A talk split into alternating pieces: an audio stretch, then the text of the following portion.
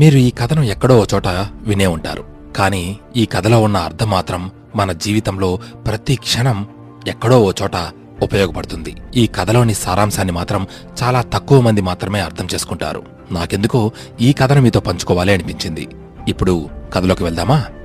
ఓ వ్యక్తి ఎలాంటి లాక్నైనా సరే తాళం చెవి లేకుండానే తెరిచే టాలెంట్ ఉన్నవాడు. అది బ్యాంక్ లాకర్ కావచ్చు జైల్ లాకర్ కావచ్చు హోమ్ లాక్ కావచ్చు ఏదైనా సరే ఇట్టే ఓపెన్ చేయగల దమ్మున్నోడు.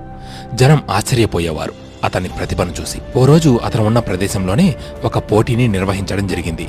ఆ పోటీలో ఛాలెంజ్ ఏంటి అంటే ఒక ఛాంబర్ని తాళం వేసి దాన్ని నీటిలో నిండి ఉన్న స్విమ్మింగ్ పూల్లో వేస్తారు. ఆ పోటీలో పాల్గొనే వ్యక్తి అదే ఛాంబర్లో లోపల ఉండి దాన్ని తెరిచి బయటకు రావాలి. ఒకవేళ దాన్ని తెరవలేని పరిస్థితిలో ఓ ఎమర్జెన్సీ బటన్ ఉంటుంది.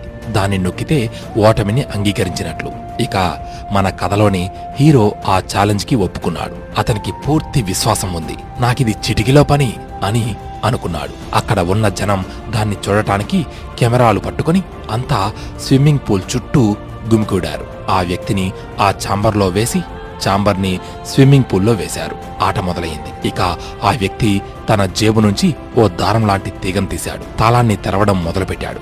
క్షణాలు గడిచిపోతున్నాయి. నీటిలో ఎక్కువసేపు ఊపిరి బిగబెట్టుకుని ఉండటం కష్టమవుతోంది అతనికి. కానీ ఛాంబర్ ఓపెన్ అవ్వడం లేదు. అతని దగ్గర ఉన్న మొత్తం టాలెంట్ని ట్రిక్స్ని ట్రిక్స్ని ఉపయోగించడం మొదలుపెట్టాడు. అయినా సరే అది తెరుచుకోవడం లేదు. అతని దగ్గర వేరే దారి లేక ఓటమిని ఒప్పుకుందామనుకున్నాడు. దగ్గరలో ఉన్న ఎమర్జెన్సీ బటన్ని నొక్కేశాడు.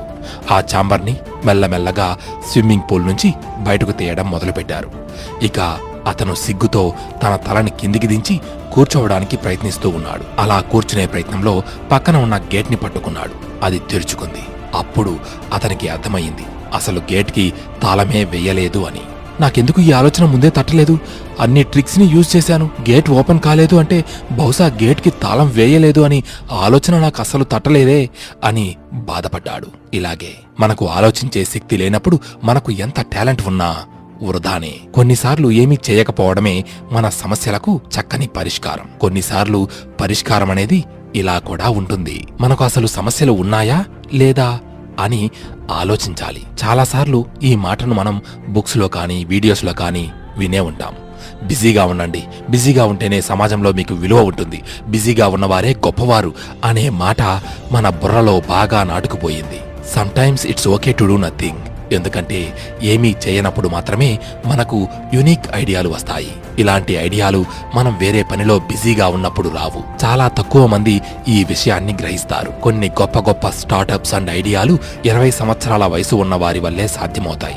ఎందుకంటే ఆ వయసులో మాత్రమే మనకు ఎక్కువగా ఫ్రీ టైం దొరుకుతుంది. మన కథలో హీరో చాంబర్ తాళం తెరవడంలో చుట్టూ ఉన్న జనాన్ని ఆకట్టుకోవడంలో బిజీగా ఉన్నాడు. అందుకే అతని మెదడులో ఇంత చిన్న ఆలోచన తట్టలేకపోయింది. ఇలాంటి బిజీ జీవితంలోనే మనము బ్రతుకుతూ ఉన్నాం. అందుకే మన సమస్యలకు కూడా పరిష్కారం దొరకడం లేదు. ఒక్క ఐడియా మన జీవితాన్నే మార్చేస్తుంది. మిత్రమా ఈ విషయాన్ని గుర్తుపెట్టుకుంటావు కదూ? ఆ?